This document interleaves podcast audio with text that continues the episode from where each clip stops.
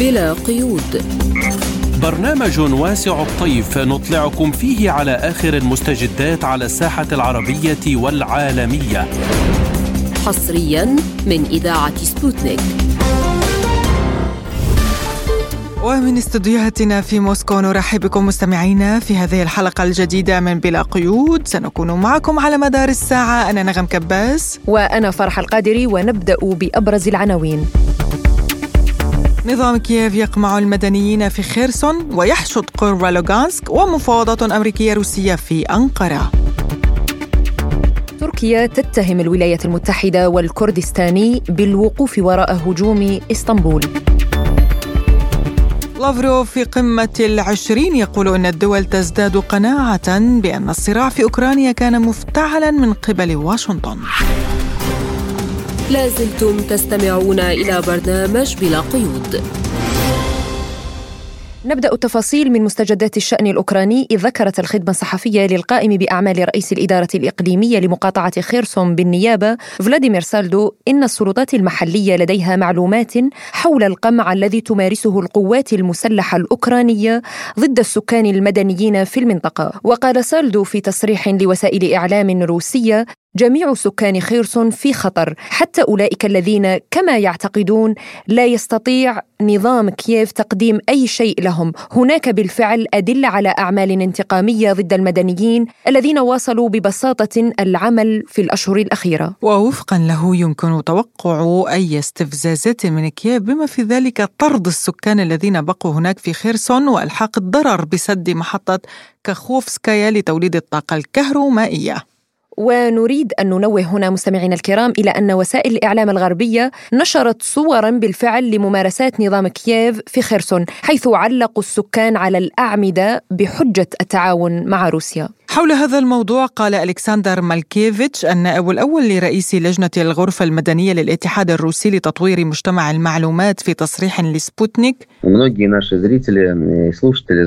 ربما يعرف الكثيرون بالفعل عن هذه الفوضى التي يمارسها الأوكرانيون النازيون في خرسون التي احتلوها. يتم تداول صور التعذيب في الشوارع والإعدام خارج نطاق القانون الأوكراني إذ يتم ربط الناس بالأعمدة الأعمدة وتعذيبهم بشكل علني. التقطت الصور من قبل وسائل الإعلام الغربية. ربما الآن سيتم إزالتها بطريقة ما. يرجى ملاحظة أن فلاديمير زيلينسكي أمر عشية بعدم السماح للصحفيين الأجانب بدخول المدينة حتى الانتهاء من إزالة الألغام في خرسون. ولكن الذي يجري في الواقع هو تصفية الحسابات هناك. بما في ذلك اعتقالات لا نهاية لها وتعذيب واستجواب وإعدام. هذا لا يمكن إثباته أما بالنسبة لما يقال عن قصص الألغام المزروعة في مركز خيرسون يبدو هي موجهة للأغبياء فقط لأنه في هذا المركز الملغوم بين هلالين يمشي الناس بهدوء ويربطون اشخاصا آخرين بالأعمدة ولا أحد يعاني من أي ألغام. لقد تم فرض حظر تجوال طويل في المدينة من الساعة السابعة عشرة وأغلقت المداخل والمخارج وتم حظر الاتصالات المائية. كل هذا من أجل الاستعداد لاستفزاز وحشي. صرح زيلينسكي أنهم عثروا على 400 أثر لجرائم الحرب الروسية في يوم واحد أي أن هناك تسارعا كما أسميته الفضيحة رقم ثلاثة. وهذا يجري بتسارع كبير. فإذا هؤلاء البلهاء وجدوا في يوم واحد آثار ل 400 جريمة معنى ذلك أنهم في اليوم التالي سيعثرون على 500 أو 600 أخرى. طبعا في الوقت نفسه يقومون بمنع الصحفيين بما في ذلك الأجانب ولا يسمح بأي شيء لأي شيء في مدينة محاصرة الآن. لذلك من الممكن الآن تلفيق وتحضير عدد هائل من العروض. استمعنا إلى ألكسندر مالكيفيتش النائب الأول لرئيس لجنة الغرفة المدنية للاتحاد الروسي لتطوير مجتمع المعلومات. هذا وقال أندري ماروتشكو الضابط في القوات الشعبية في لوغانسك في تصريح لسبوتنيك إن البيانات التي تم الحصول عليها من الوثائق التي تم اعتراضها والمصادر السرية وكذلك طبيعة سلوك العدو تشير إلى أن الجهود الرئيسية للقوات الأوكرانية في الوقت الحالي موجهة نحو اتجاه لوغانسك. القيادة الأوكرانية تدرس حاليا إجراء الأعمال القتالية في اتجاه لوغانسك كإحدى الأولويات. وعلى صعيد متصل ذكرت عدة وسائل إعلام غربية أن الرئيس الأوكراني فلاديمير زيلينسكي قال خلال زيارة إلى خيرسون نحن مستعدون للسلام ولكن من أجل سلامنا لبلادنا هذا كل بلدنا كل أراضينا. ولم يعلق المتحدث باسم الرئاسة الروسية ديمتري بسكوف على نبأ وصول زيلينسكي إلى خيرسون لكنه أشار إلى أن هذه الأراضي روسية. وقال زيلينسكي في رسالته بالفيديو في قمة مجموعة العشرين لن يكون هناك مينسك ثلاثة الذي ستنتهكه روسيا فور الاتفاق عليه. ورد الكريملين على هذا التصريح إذ اعتبر دمتري بيسكوف المتحدث باسم الرئاسة الروسية في تصريح لوكالة سبوتنيك بأن تصريح زيلينسكي يؤكد موقف كييف غير الراغب في التفاوض. لازلتم تستمعون إلى برنامج بلا قيود.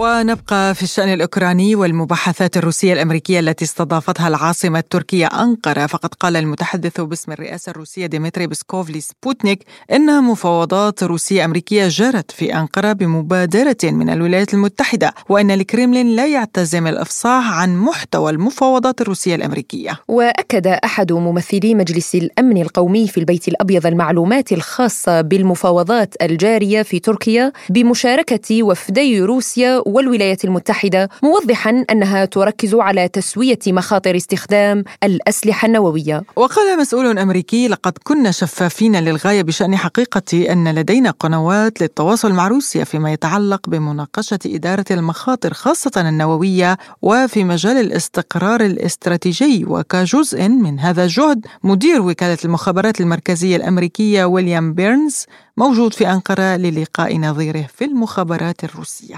وللوقوف على مستجدات الملف الأوكراني ينضم إلينا عبر الهاتف الخبير العسكري الاستراتيجي الدكتور عمر المعربوني. أهلا بك دكتور في بلا قيود. تحياتي لكم.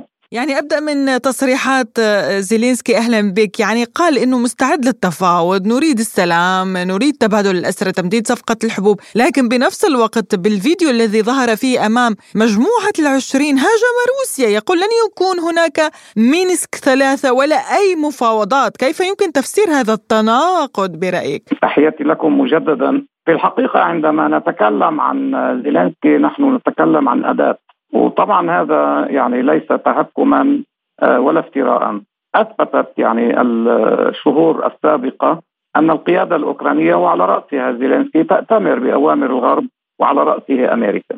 طبعا هذا الكلام يمكن أن يعتبر كلاما شعبويا آه، عند بعض الأوساط لكن الحقائق تدمغ يعني هذه المسألة انطلاقا من مجموعة الوقائع وبالمناسبة ليست المرة الأولى التي نتلمس تناقضا في أحاديث آه، زيلينسكي وتصريحاته وأيضا أحاديث وتصريحات القيادات الأوكرانية المختلفة، لذلك أنا بتقديري المفاوضات الجدية والحقيقية هي بين موسكو وواشنطن وليست بين موسكو وزيلينسكي.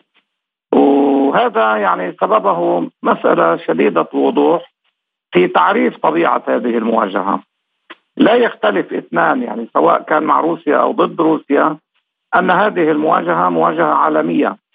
هي بمثابة حرب عالمية آه، أطلقت على روسيا على الرغم من أن روسيا بادرت آه، إلى الهجوم انطلاقا من العملية العسكرية. لكن هناك تعريفين يعني يجب أن يتم تحديدهما آه، لمقاربة يعني مجمل تفاصيل الصراع الحالي. المقاربة الأولى ترتبط بأن هذه المواجهة في الحقيقة هي مواجهة من روسيا باتجاه الهيمنة. آه، نحن آه، في التوصيف الموضوعي بعيدا عن العواطف والوجدانيات نعتبر كخبراء يعني موضوعيين مهنيين أن العملية هي عملية استباقيه على الرغم من أن أنماطها في المراحل الأولى كانت هجومية. لأن هذه العملية تأخرت في الحقيقة سنوات طويلة ليصدر القرار بتنفيذها على اعتبار أن كل ما كان يحصل في أوكرانيا عمليا آه، بين الولايات المتحدة الأمريكية والغرب من جهة والأوكرانيين من جهة أخرى كان يصب في خانة رفع مستوى التهديد الذي يطال الأمن القومي لروسيا، اذا العملية الآن هي عملية دفاعية آه، تطورت لتصل إلى المستوى الحالي. يعني انفجرت كل لم يعد الوضع يحتمل يعني دكتور فاضطرت روسيا إلى دخول هذه العملية. طيب دكتور انطلاقا من فكرة أن هذه المواجهة هي مواجهة بين روسيا والولايات المتحدة الأمريكية. لافروف في تصريحه خلال يعني تواجده في القمة العشرين قال أن آه، هذه الحرب الأوكرانية مفتعلة من واشنطن والدول على قناعة يعني يوما بعد يوم تقتنع بأن هذا الصراع بين آه، يعني واشنطن هي من افتعلته. برأيك يعني آه، إلى أي مدى كان آه، كانت خطوة الدخول إلى آه، عملية عسكرية خاصة من الجانب الروسي متسرعة. لا ليس هناك تسرع لأنه في الحقيقة يعني المعلومات أكدت أن الأوكرانيين كانوا يستعدون لشن عملية عسكرية واسعة لاستعادة منطقة الدومباس في 27 مشباط. إذا العملية جاءت في 24 آه، شباط قبل ثلاثة أيام من موعد العملية الهجومية الأوكرانية. وبالتالي هذا يعني ما يطبع العملية بصفه أو أو مسمى الاستباقية. آه، الغربيين طبعا ينكرون يعني هذه المسألة يصنفون روسيا على أنها المعتدي ما هن الغربيين دكتور روجوا بوسائل الإعلام قبل عدة أيام إنه روسيا ستدخل، روسيا تحشد، روسيا روسيا. نعم صحيح يعني آه، لا شك أن أي عملية عسكرية يعني يجب أن يترافق معها مستويات من الخداع يعني الاستخباراتي بشكل أساسي آه، ويتم استخدام أدوات الإعلام وغيرها آه، لتنفيذ هذه الأدوات، روسيا تصرفت بشكل طبيعي ومنطقي آه، بما يرتبط بانطلاق العملية وما قبلها بشكل مباشر. وهنا أود أن أشير أن المعركه المعركة الأكبر نعم. بتقديري هي ذات ثلاثة يعني اتجاهات. الاتجاه الأول هو عسكري، الاتجاه الثاني هو اقتصادي، والاتجاه الثالث هو إعلامي لأنه حجم المعركة الإعلامية الآن نعم. وحجم الأدوات التي زجت على المستوى الإعلامي في مواجهة روسيا هو حجم غير مسبوق. وتم يعني حظر القنوات الإعلامية الروسية في دول الاتحاد الأوروبي وعلى مستوى العديد من الدول. نعم يعني آه للقول بأن الديمقراطية الغربية آه في أحسن أحوالها. وهنا أود أن يعني أورد مثالا. أنا طبعا أظهر آه، على القنوات الروسية. آه، يكون معي بشكل آه، دائم خبراء أمريكيين عرب وإلى ذلك يعني معادين لروسيا. يعني روسيا حتى اللحظة تحافظ على الموضوعية في طرح القضايا والمقاربات. وهذه مسألة ليست مخفية يعني الجميع يعرفها. نحن نناقش ونحاور ونناظر خبراء عمليا معادين لروسيا على قنوات روسية. دليني على قناة يعني غربية آه، آه، تتعاطى بهذه المنهجية وبهذه الطريقة. إذا آه، عندما أنا يعني استعرضت الاتجاهات الثلاث للمعركة العسكرية والاقتصادية والإعلامية رغم أني عسكري أجزم الآن يعني عبر يعني إذاعتكم الكريمة أن المعركة الأكثر خطورة هي في الإعلام اولا وفي الاقتصاد ثانيا وفي العسكر ثالثا لهذا يعني آه، آه، تعرفين تماما كيف يتم استغلال آه، المسائل يعني نعم دكتور يعني نتحدث عن استغلال في الإعلام. الإعلام أيضا آه، تحدث مؤخرا عن استهداف المدنيين في خيرسون. دكتور لك يعني بالتفصيل الذي حدث أنه عند خروج الجيش الروسي طلبت روسيا من المواطنين في خيرسون آه، آه، لمن يرغب طبعا بالتوجه إلى نقاط الجيش الروسي والإجلاء مع الجيش الروسي. بعض العائلات فضلت البقاء في منازلها وقالت بأنه يموتون هنا أينما ولدوا وفي منازلهم. للأسف عند دخول نظام كييف إلى خيرسون آه علقوا هؤلاء المدنيين على الأعمدة والإعلام. يعني نعم. صور ما يحدث هذا القمع برأيك أمام آه، آه، مرأى العالم والمنظمات الدولية؟ لا طبعا يتم التكتم على هذه الأخبار. لا تعرض هذه المشاهد إلا يعني على الإعلام الروسي.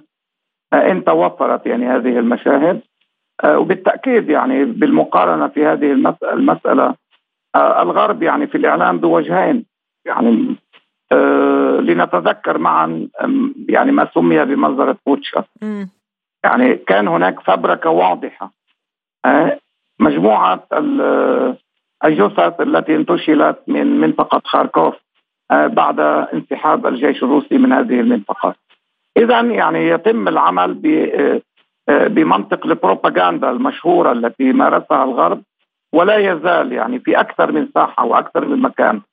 ودعينا نعترف يعني أن آه، يعني الأسلوب الإعلامي الروسي آه، هو أسلوب يعتمد على القيم آه، ووضع مجموعة من الشروط والمعايير والقيود في التعاطي مع المسائل الحساسة وتحديدا المسائل ذات الطابع الإنساني في حين أن الغرب لا يتوانى يعني عن الفبركة والبروباغندا وما إلى ذلك. وبالتالي هذه جزء من المعركة الكبرى التي أشار إليها الرئيس فلاديمير بوتين في حفل عودة المناطق الأربعة عندما قال أن أحد أقانيم المعركة الأساسية هي معركة قيمية فكرية ثقافية يعني بين الشرق والغرب. وطبعا يعني هذه المعركة مهما حاول الإعلام الغربي تشويهها والعمل على التضليل آه، والكسب يعني في معركة الوعي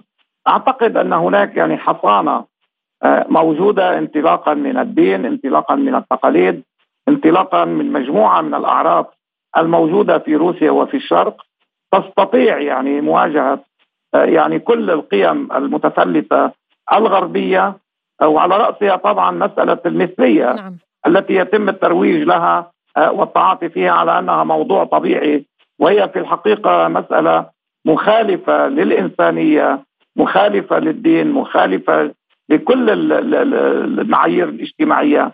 وأنا هنا أعطي مثال يعني آه على سبيل المثال آه لا الحصر طبعا. آه انطلاقا من هذه المسألة أنا بتقديري. آه المعركة كبرى. آه سيتخللها بالتأكيد مفاوضات سيتخللها هدى لكن المعركة آه الآن يعني ساحتها هي أوكرانيا الجغرافيا آه المواجهة الحامية هي أوكرانيا. وبالتالي يجب أن لا ننسى أن هناك يعني ساحات أخرى في مواجهة الهيمنة الأمريكية آه في لبنان في سوريا في العراق في فلسطين وفي أماكن أخرى كثيرة في فنزويلا مثلا في كوبا. يعني هذه معركة آه هي معركة العالم الجديد وأنا لا أقول نظام عالمي جديد هي معركة العالم الجديد القائم على الاحترام المتبادل والتفاهمات والاقتصادات المشتركة آه، والرفاهية يعني كهدف أساسي آه، بمقابل عالم يعني الهيمنة آه، والنفوذ والنهب وما إلى ذلك التي مارسته الولايات المتحدة منذ عقود طويلة ولا تزال. نعم ننتقل إلى الحديث أيضا دكتور عن المفاوضات الأمريكية الروسية في أنقرة. برأيك يعني ما المأمول من هذه المفاوضات ولماذا تمت بعد فوز الجمهوريين بالكونغرس؟ أنا بتقديري يعني أي مفاوضات يمكن أن تحصل في الظروف الحالية هي مجرد ربط نزاع وإدارة للأزمة.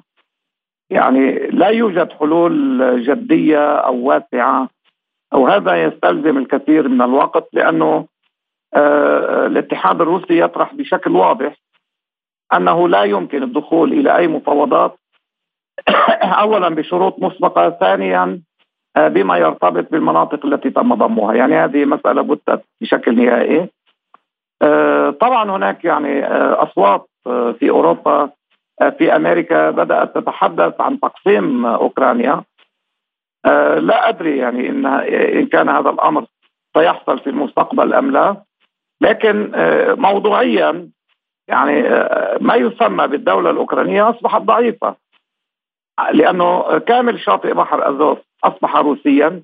أكثر من 50% من شواطئ أوكرانيا على البحر الأسود تحت السيطرة الروسية آه، وبالتالي آه، لا يمكن لأوكرانيا يعني آه، أن تكون أوكرانيا التي عرفناها سابقا يعني سواء بما يرتبط بحرية التجارة بما يرتبط بالتصرف بالموارد خصوصا أن خيرسون وزاباروجيا تحتوي على الجزء الأكبر من مناطق الزراعة الاستراتيجية.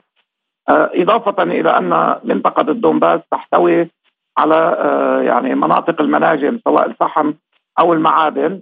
آه، وبالتالي هناك خسارة كبيرة على المستوى الجيوسياسي بما يرتبط بإمكانية استمرار آه، ما يسمى بالدولة الأوكرانية. آه، انطلاقا يعني طبعا من هذا التفصيل أعتقد أن الأمريكيين يعني سيستمرون آه، في المراوغة والمناوره مفاوضات هنا مفاوضات هناك الموضوع الأساسي المهم الآن في هذه اللقاءات هو مسألة السلاح النووي. لهذا أنا أسميته بربط النزاع وإدارة الأزمة ويعني الاستمرار في اللقاءات آه، لعدم حصول يعني مفاجآت يعني في موضوع الأسلحة النووية بشكل آه، محدد. شكرا لك الخبير العسكري الاستراتيجي الدكتور عمر المعربوني على هذه المداخلة. شكرا جزيلا لكم. تحياتي لكم وللمستمعين الكرام. شكرا. لازلتم تستمعون إلى برنامج بلا قيود. وفي تركيا ما زالت أصداء التفجير الإرهابي الذي استهدف شارعا سياحيا في ساحة تقسيم مكتظا بالناس يلقي بظلاله على وسائل الإعلام الدولية ومواقف الدول لا سيما بعد اتهام الولايات المتحدة بالضلوع به. ورفض وزير الداخلية التركي سليمان سويلو رسالة المواساة والدعم التي قدمتها الولايات المتحدة إلى بلاده في حين تواصل واشنطن دعم الإرهاب الكردي على حد قوله. وأعلنت تركيا إطلاق عملية أمنية جديدة تستهدف مسلحي حزب العالم الكردستاني شرقي البلاد بعد أقل من 24 ساعة من تفجير منسوب للحركة المصنفة إرهابية في أنقرة. وقع في شارع الاستقلال القريب من ميدان تقسيم الشهير في إسطنبول مخلفا ستة قتلى وأكثر من ثمانين مصابا. وقالت السلطات إن الانفجار نجم عن وضع قنبلة في الموقع من قبل سيدة تنتمي إلى حزب العمال الكردي المصنف كمنظمة إرهابية من قبل أنقرة ودول أخرى. شاهد عيان من ساحة تقسيم في تركيا تحدث لسبوتنيك عن ما رآه أوتشيفي ديتس. Baba geri döner misin dedi, yakın mısın dedi, yakınım dedim. حوالي الساعة الرابعة بعد الظهر غادرت هذا المكان عندما اتصل بي ابني فجأة كان هنا وقال أبي هل ستعود إلى هنا؟ هل ستأخذني؟ أجبته نعم لست بعيدا عنك فماذا حدث؟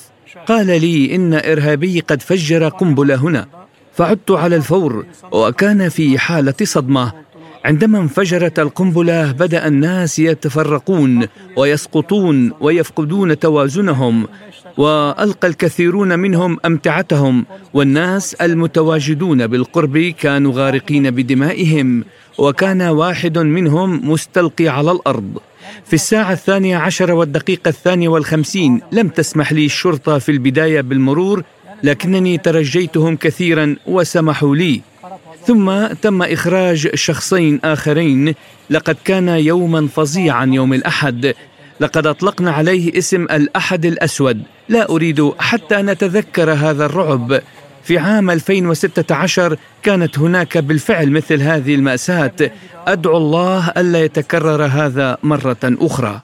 كان هذا ما نقله لنا شاهد عيان من اسطنبول. بدوره قال مدير مكتب سبوتنيك في تركيا ماكسيم دورنيف إن السلطات قالت إن الإرهابية دخلت إلى الأراضي التركية من عفرين السورية.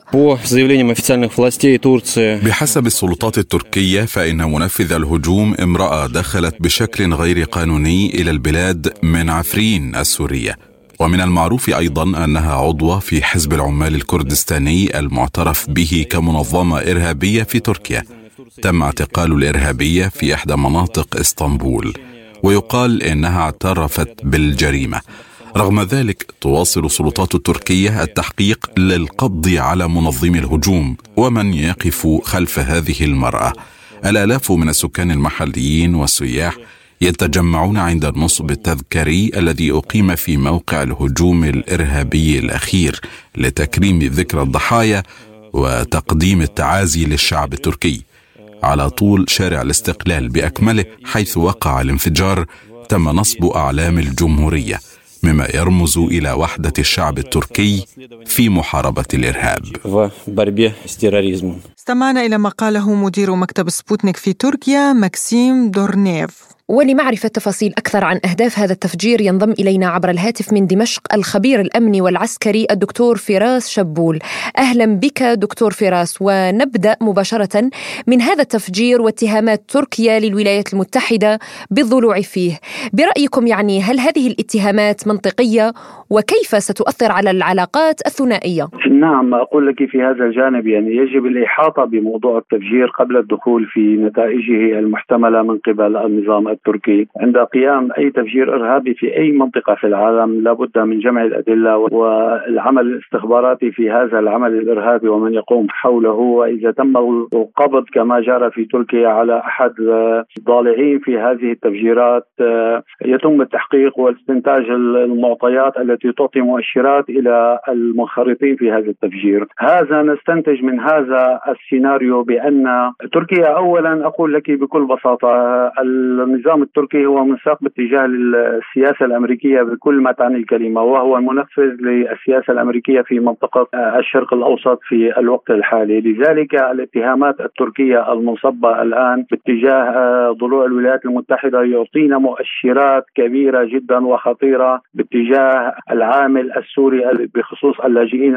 المتواجدين وبخصوص المنطقة الكردية التي تشتكي منها تركيا بشكل دائم. نحن نقول بأن التفجيرات الإرهابية هي منعكس يدل على ظلم هذا النظام التركي في تلك المنطقة. قد يعطينا مؤشرات مختلفة ولكن الحقائق التي يمكن أن يدل عليها هذا التفجير الإرهابي هي حتى هذه اللحظة خفية والاتهامات سابقة لأوانها.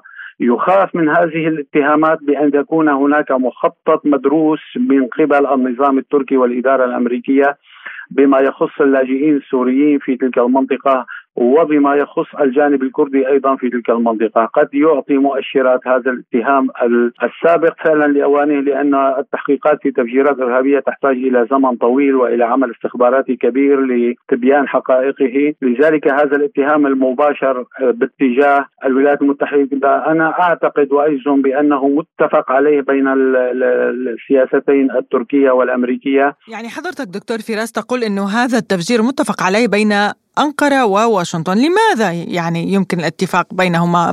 ما الهدف؟ ما الغاية من هذا الاتفاق التركي الأمريكي؟ قد يكون باتجاه التخلص من اللاجئين الذين بات يعتبرهم النظام التركي هم عبء على السياسة التركية في داخل التركي.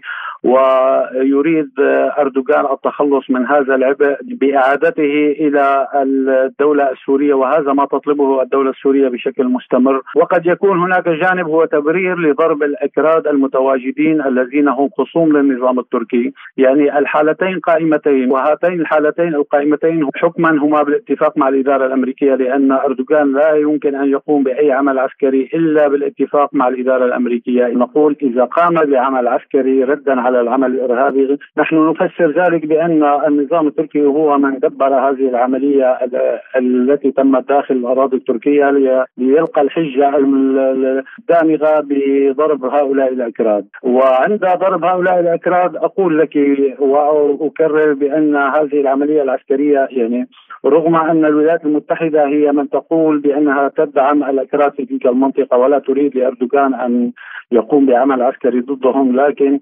سياسة الولايات المتحدة الأمريكية تستغل كل الأطراف لصالحها. لا تريد الهدوء في أي منطقة وخصوصا الآن في منطقة الشرق الأوسط وتريد إشعال الفتن في كل المناطق ردا على العملية العسكرية الروسية في أوكرانيا. لذلك حتى لو قام أردوغان في ضربة عسكرية في عين عرب أو غيرها هي بضوء اخطر من الولايات المتحدة حتى لو كانوا من المقربين إلى الولايات المتحدة. اقصد الاكراد المنفصلين عن الواقع السوري في تلك المنطقة، لذلك الولايات المتحدة يعني تضحي بأقرب المقربين لها في سبيل تحقيق الانهيار الامني في أي منطقة في العالم، ليس فقط في هذه المنطقة، لذلك إذا رأينا بأن النظام التركي قام بأي عملية عسكرية في عين عرب، هذا يعطي مؤشر واضح بأن عملية التفجير داخل آه، اسطنبول هي مدبرة. وإذا قام بطرد اللاجئين السوريين من تلك المنطقة أيضا هي حجة دامغة تورط النظام التركي في هذه العملية. يعني إذا اعتبرنا إن المقبوض عليها هذه الفتاة انها هي صاحبة العقل المدبر لهذه العملية فهي عملية منفصلة عملية لا علاقة. يعني إذا قام أحد آه، من الإرهابيين بعمل إرهابي في أي منطقة في العالم فهذا لا يعني بأن مجتمع هذا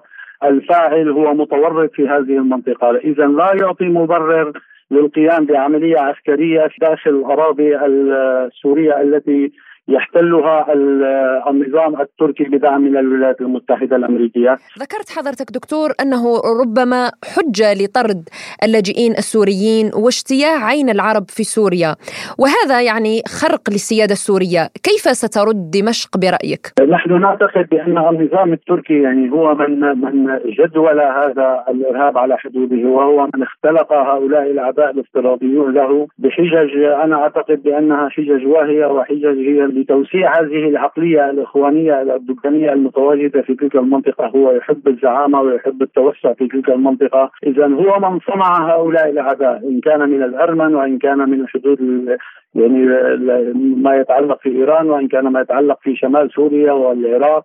هو من صنع هؤلاء الأعداء الافتراضيون الذين كانوا قائمين بسلام قبل بداية الحرب في سوريا، لذلك النظام الأردوغاني أعتقد بأنه عندما يريد أن ينفذ سياسة معينة إن كانت أمنية أو عسكرية أو أو اجتماعية يدبر لهذه الموضوع. وكل هذا التدبير ليس من هذه العقلية على الإطلاق هو باوامر من الإدارة الأمريكية، يعني من يقول بأن النظام التركي المتعلق بأردوغان مباشرة هو يجرؤ أن يستعدي الولايات المتحدة ويجرؤ أن يتهم الولايات المتحدة في هذه العملية، هذا بعيد عن العقل وبعيد عن المنطق لسبب وحيد بأن هذا النظام هو تابع للإدارة الأمريكية وهو منفذ ما تأمره به الإدارة الأمريكية في كل المناطق ليس فقط في الشمال السوري. لذلك أنا أعتقد بأن يعني إذا أي عملية آه، ذكرت سابقا أن أي عملية عسكرية أو أمنية أو طرد لهؤلاء اللاجئين هذا ما يؤكد بأن هذه العملية التي تمت داخل إسطنبول هي عملية مدبرة وملفقة وإلا ما هي الدوافع التي تدفع لنفترض جدلا بأن كما ذكرت بأن من قام بهذا العمل هو شخص آه، من أي جنسية في العالم، هل يعاقب الشعب الكامل أو شعب تلك الدولة بكامله عن هذا التفجير على الإطلاق؟ هذا غير منطقي. لذلك إذا قام النظام التركي ويعتقد أنه سيقوم بأي شيء يسوء للحدود ويوتر الحدود ويخدم الإدارة الأمريكية في تلك المنطقة. آه نعتقد بأن هذا الأمر شبه مؤكد بأنه مدبر وهو بالاتفاق مع الإدارة الأمريكية. الخبير الأمني والعسكري الدكتور فراس شبول كنت معنا عبر الهاتف من دمشق. شكرا جزيلا لك دكتور على هذه المداخلة. لازلتم تستمعون إلى برنامج بلا قيود.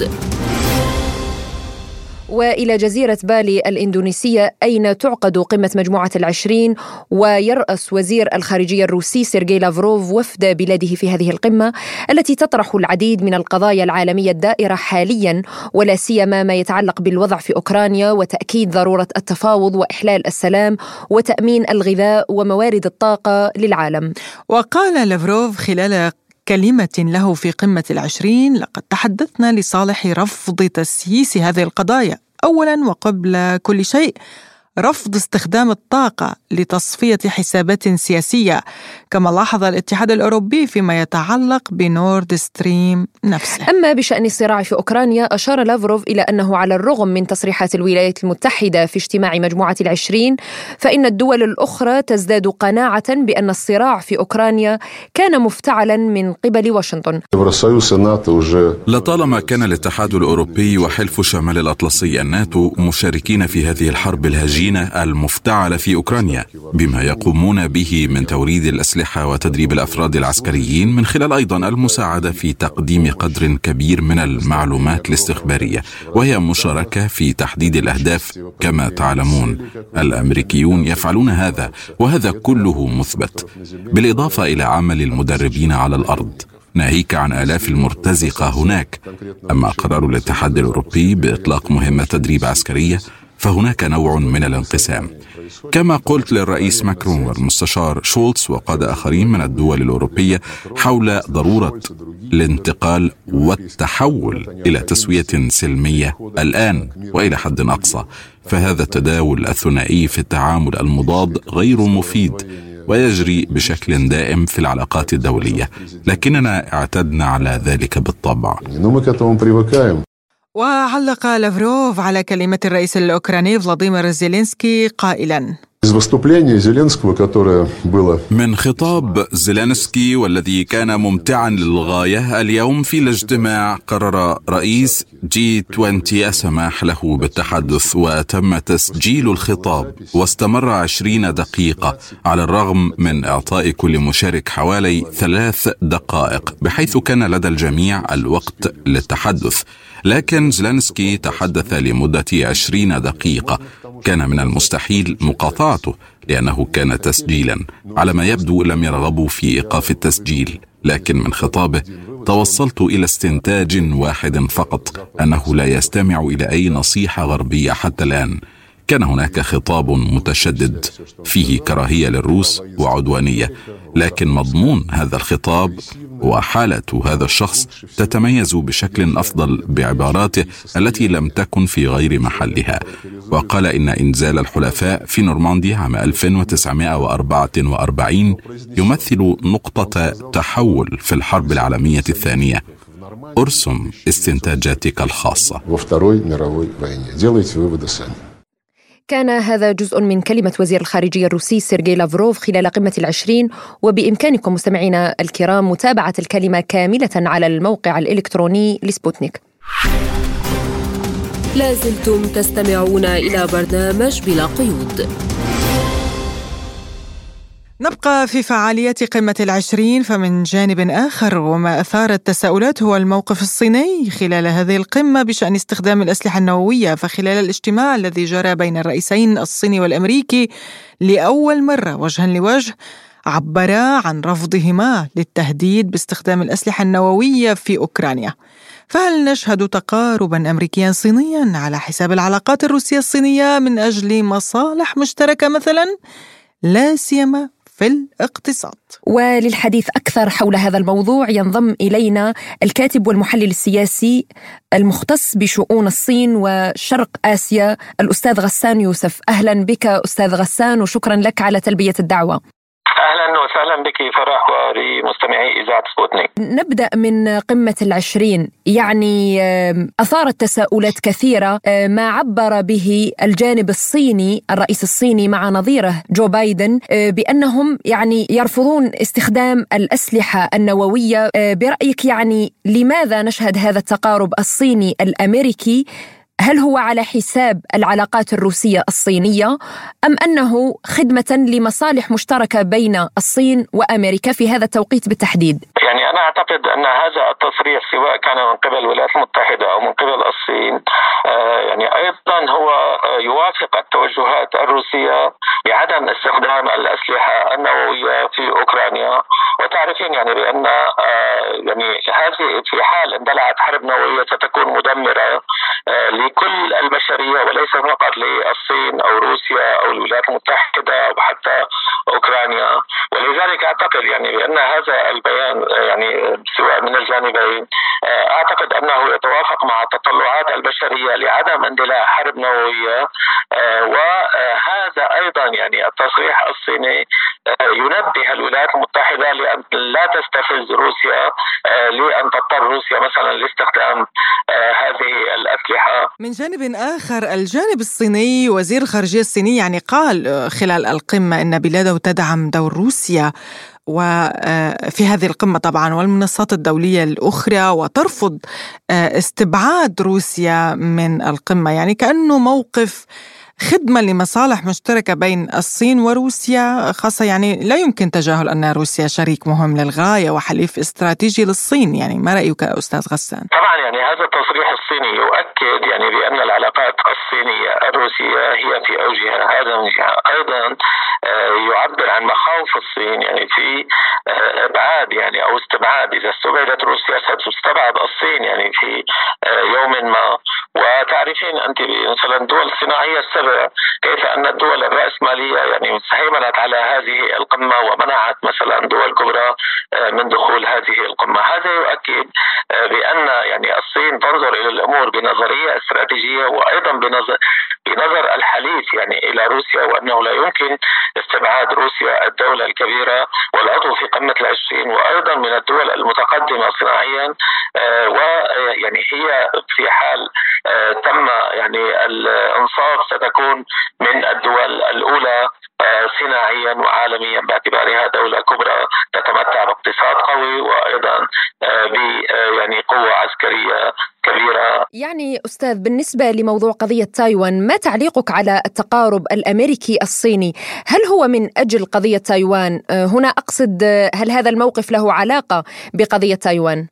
أنا أعتقد بأن هذا يعني هو منطق العقل يعني. لا يمكن للصين أن تغامر بمغامرة آه، دخول تايوان. يعني لن تسمح الولايات المتحدة آه، للصين ب آه، يعني الاستيلاء على تايوان أو بتحرير تايوان يعني كما تقول الصين.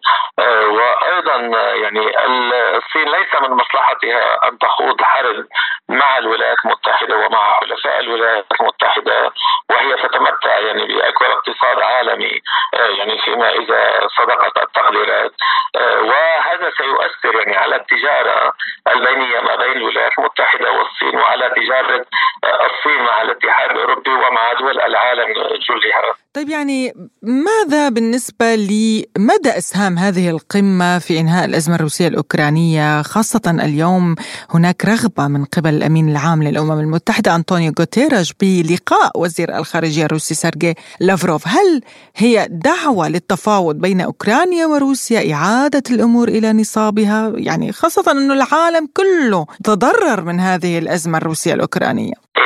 هذا منطق العقل. يعني أنا أعتقد بأن الصلح هو سيد الأحكام وأن يعني آه، المفاوضات هي الطريق الوحيد لإنهاء هذا النزاع. في حال كان هناك نيات طيبة من قبل الغرب ومن الولايات المتحدة تحديدا. لكن أنا لا أعتقد يعني بأن الغرب يريد أن ينهي هذه الحرب يعني هو وجد في هذه الحرب فرصة لاستنزاف روسيا وأيضا لتجويب أسلحته. وتعرفين يعني أن نعم. الغرب يعني لم يخض حروب منذ آه، يعني آه، سنوات طويلة أو عشرات السنوات خصوصا بريطانيا يعني مثلا.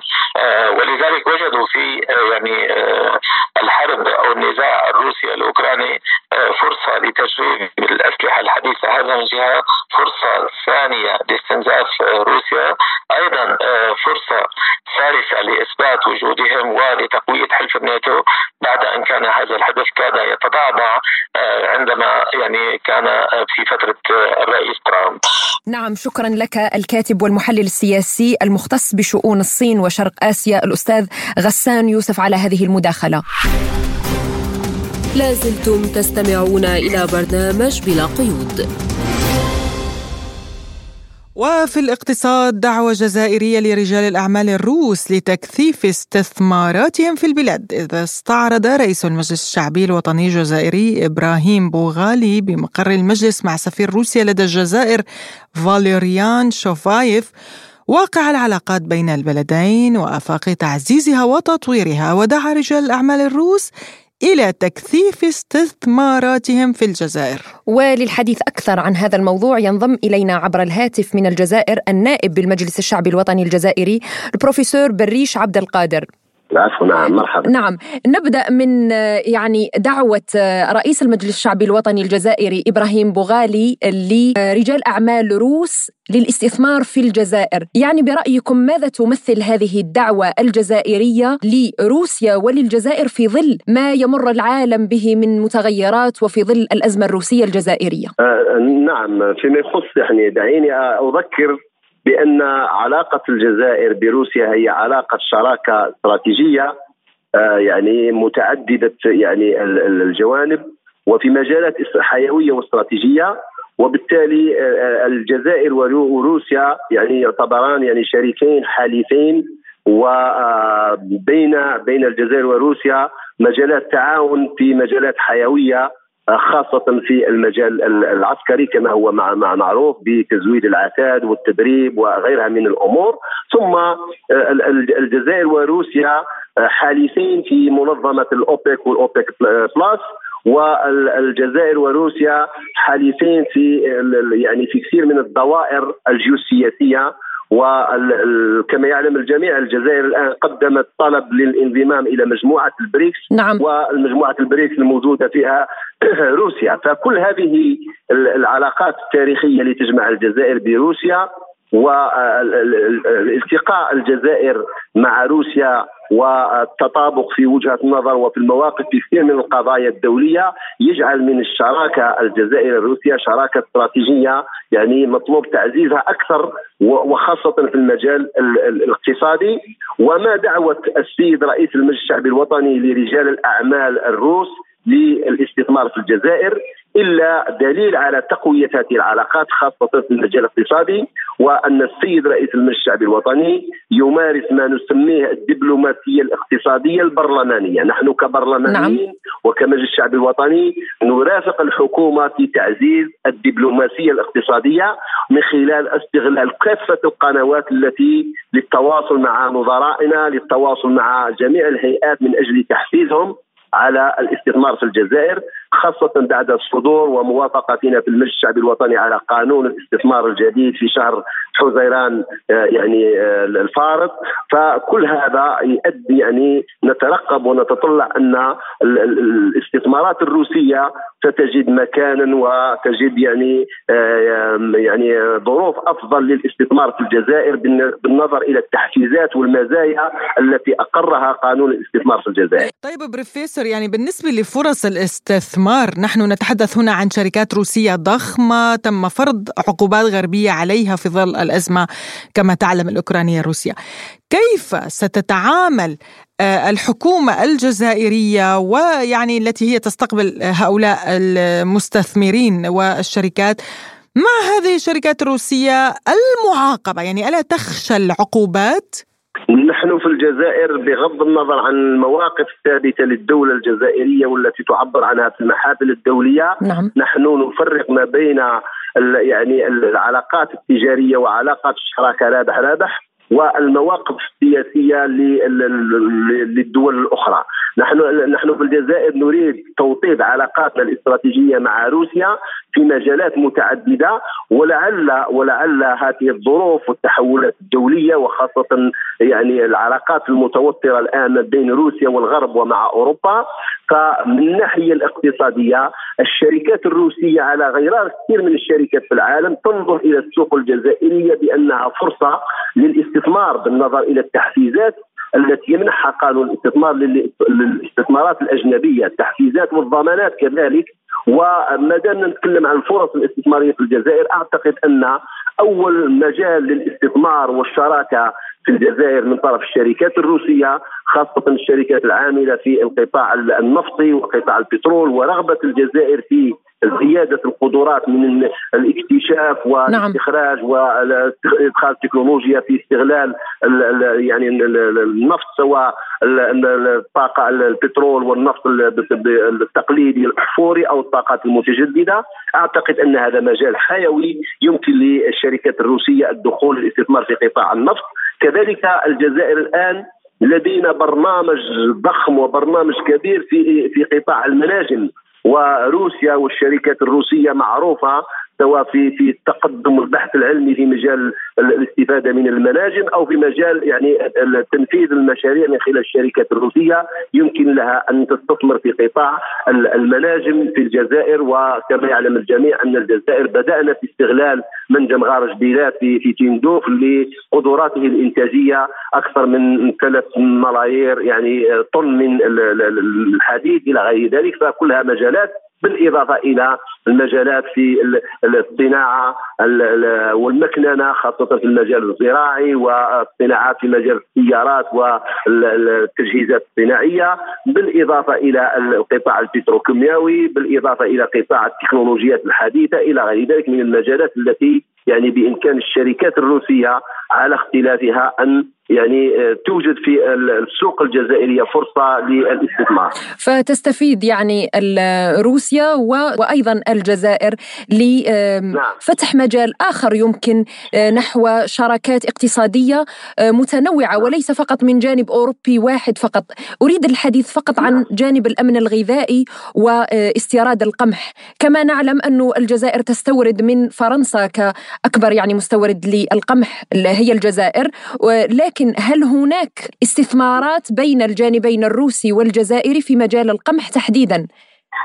نعم كما يعلم الجميع أن جائحة كورونا والتحولات الجيوسياسية وخاصة الآن الحرب الروسية الأوكرانية جعلت من الأولويات أولوية الأمن الغذائي توضع على رأس الاولويات لجميع الدول ولعلنا في الجزائر نعطي أهمية ونولي أهمية لمسألة الأمن الغذائي والقطاع الزراعي وزراعة الحبوب تحديدا تحظى بالأولوية في برنامج الحكومة وبرنامج السيد رئيس الجمهورية ويمكن دون شك بالنظر إلى الامكانات الزراعية الموجودة في الجزائر وخاصة في الصحراء وإمكانية زيادة قدرات الجزائر من يعني إنتاج الحبوب يمكن للتجربة والتكنولوجيا والمكننة اللي يتميز بها الشركات الروسية أن تكون هناك شراكات في مجال هذا هذا الأمر وتطوير هذه الشعبة الحبوب التي ما زلنا في الجزائر يعني يعني ما عندناش فيها اكتفاء ذاتي بالرغم من القدرات والإمكانات الموجودة. وبالنسبة لنا إحنا في في عملية اقتناء الحبوب الجزائر يعني تنتهج نهجا وهو تنويع مصادر آه، يعني آه، الاستيراد بالمواد الأساسية سواء الحبوب أو غيرها. فكما نستورد من روسيا من أوكرانيا من من من من كندا من من من من, من عدة دول يعني وننوع في محفظة يعني آه، وارداتنا من الحبوب أو غيرها يعني. البروفيسور بريش عبد القادر النائب بالمجلس الشعبي الوطني الجزائري. كنت معنا عبر الهاتف من الجزائر. شكرا لك بروفيسور على هذه المداخلة. شكرا. لازلتم تستمعون إلى برنامج بلا قيود. لا تزال ذكرى الزميلة الصحفية شهيدة المهنة شيرين أبو عاقلة موجودة في ذاكرتنا. واليوم يجري الحديث مجددا عن هذا الملف الذي فتح من قبل الإدارة الأمريكية كونها في نهاية المطاف فلسطينية وأيضا حاملة للجنسية الأمريكية. وأبلغت الولايات المتحدة الأمريكية الحكومة الإسرائيلية بقرارها فتح تحقيق جنائي في مقتل الصحفية الفلسطينية الأمريكية في أيار مايو الماضي في مخيم جنين شمالي الضفة الغربية خلال شن الجيش الإسرائيلي عملية اقتحام في المكان. وللحديث عن هذا الموضوع تنضم إلينا عبر الهاتف من فلسطين عضو المكتب الاستشاري في حركة فتح ميساء أبو زيدان. أهلا بك أستاذة ميساء في بلا قيود. أهلا بكم نغم يعني دعيني أبدأ من أين انتهت أسرة الفقيدة شيرين أبو عاقلي؟ نأمل أن يكون التحقيق موثوقا وشاملا. هكذا قالوا هل تعتقدين أنه سيكون كذلك؟ باعتقادي بأن الإدارة الأمريكية أصبحت أمام ضغوطات عديد من أطراف عديدة. كان آخرها أن قدم عدد من أعضاء الكونغرس الأمريكي كما مجلس الشيوخ الأمريكي. آه، طلبات آه، تطالب الجهات الرسمية الأمريكية بأن تفتح تحقيقا آه، حول ملابسات اغتيال آه، المواطنة آه، حسب يعني طلبهم المواطنة الأمريكية شيرين أبو عاقلة وأن يكون هناك تحقيق شامل وتحقيق محايد ومستقل يتناول كافة الملابسات التي يعني كانت خلال تلك الحادثة. الأمر الآخر بأنه هناك العديد من الأطراف تقدمها فلسطينيا نقابة الصحفيين الفلسطينيين كما أسرة الشهيده الفلسطينيه شيرين أبو عاقلة وأيضا مجموعة من المنظمات والمؤسسات العربية والدولية المتخصصة آه، في مجال حقوق الإنسان وأيضا حرية آه، آه، العمل الصحفي وامان الصحفيين خلال تغطيتهم للأحداث وال الصراعات والنزاعات. لذلك مجموعة تلك الجهود آه، أخذت مسارين. الأول أنه هناك ضغوطات وجهود حثيثة في الداخل الأمريكي آه، داخل الولايات المتحدة حتى تقوم هذه الإدارة وهذه الجهات الرسمية هناك في الولايات المتحدة بأن تلاحق من قتلوا واغتالوا المواطنة أو مواطنتهم شيرين أبو عقل، الأمر الآخر دعونا نتذكر بأن نقابة الصحفيين أيضا كما اسره الشهيدة شيرين تقدموا إلى الجنائية الدولية بطلب شكوى آه، حول هذه الحادثة وهذه الجريمة. تطالب هذا المحفل الدولي وتطالب هذه اللجنة بأن يكون هناك تحقيق آه، يستند إلى جملة الوثائق التي هي بحوزة النيابة الفلسطينية. وأيضا العديد من المؤسسات الحقوقية التي أيضا ساهمت في التحقيق بظروف اغتيال الشهيدة الفلسطينية الصحفية شيرين أبو عاقلة.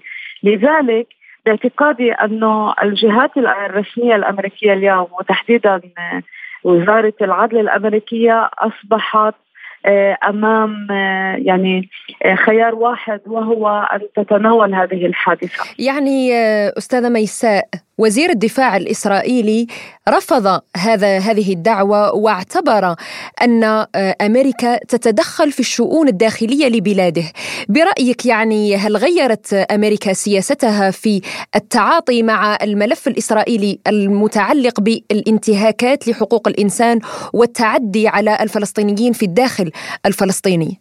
خصوصا بعد تولي نتنياهو الحك... يعني رئاسة الحكومة.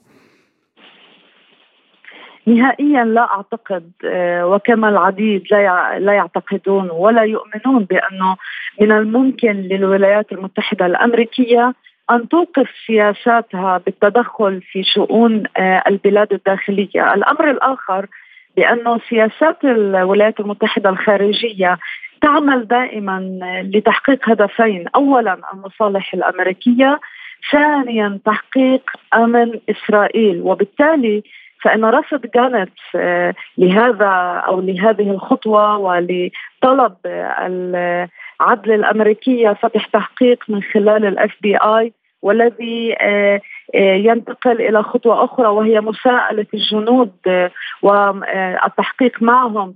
حول الظروف التي تمت خلال عملية اغتيال شيرين التي كانت ترتدي الزي الرسمي آه، الذي يرتديه الصحفيون آه، في الأحداث آه، دائما.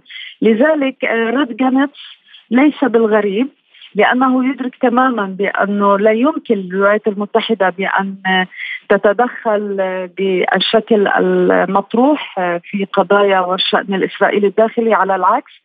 الولايات دائما تعزز وتساند هذه المنظومة العسكرية التي تسمى إسرائيل وبالتالي لا يمكن للولايات المتحدة ولا أي طرف في العالم أن يفرض على آه، المؤسسه العسكرية الإسرائيلية وعلى كافة المكونات الإسرائيلية أن يتم إجراء مثل هذا التحقيق. وأكبر دليل هو هذه التصريحات الرافضة تماما والتي تعتبر هذا الطلب هو خطوة خطيرة وتتخذ منحى آه، يعني آه، غير مسبوق بالعلاقة بين الولايات المتحدة الأمريكية وإسرائيل. ورغم هذه التصريحات باعتقادي أن هذا لا يؤثر على آه، استراتيجية العلاقة المصيرية بين آه، واشنطن وتل أبيب. الأمر الآخر بأنه آه، هذه المؤسسة العسكرية هي يعني تضرب بعرض الحائط كافة المواثيق والأعراف والقوانين الدولية.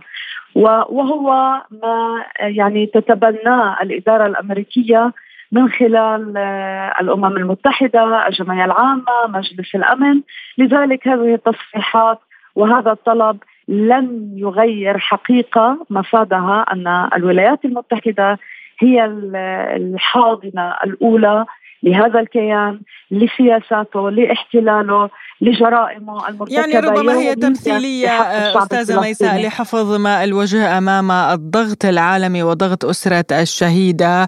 شكرا جزيلا لك عضو المكتب الاستشاري في حركة فتح ميساء أبو زيدان. كنت معنا عبر الهاتف من فلسطين. شكرا لك. شكرا لكم. لازلتم تستمعون إلى برنامج بلا قيود. وبملف محاسبة قتلة الشهيدة الصحفية شيرين أبو عاقلة نصل وإياكم مستمعينا الكرام إلى ختام حلقة اليوم من برنامج بلا قيود. قدمناه لكم من استديوهات موسكو أنا فرح القادري. وأنا نغم كباس. وللمزيد من المتابعة يمكنكم زيارة موقعنا الإلكتروني سبوتنيك dot ae. إلى اللقاء. إلى اللقاء.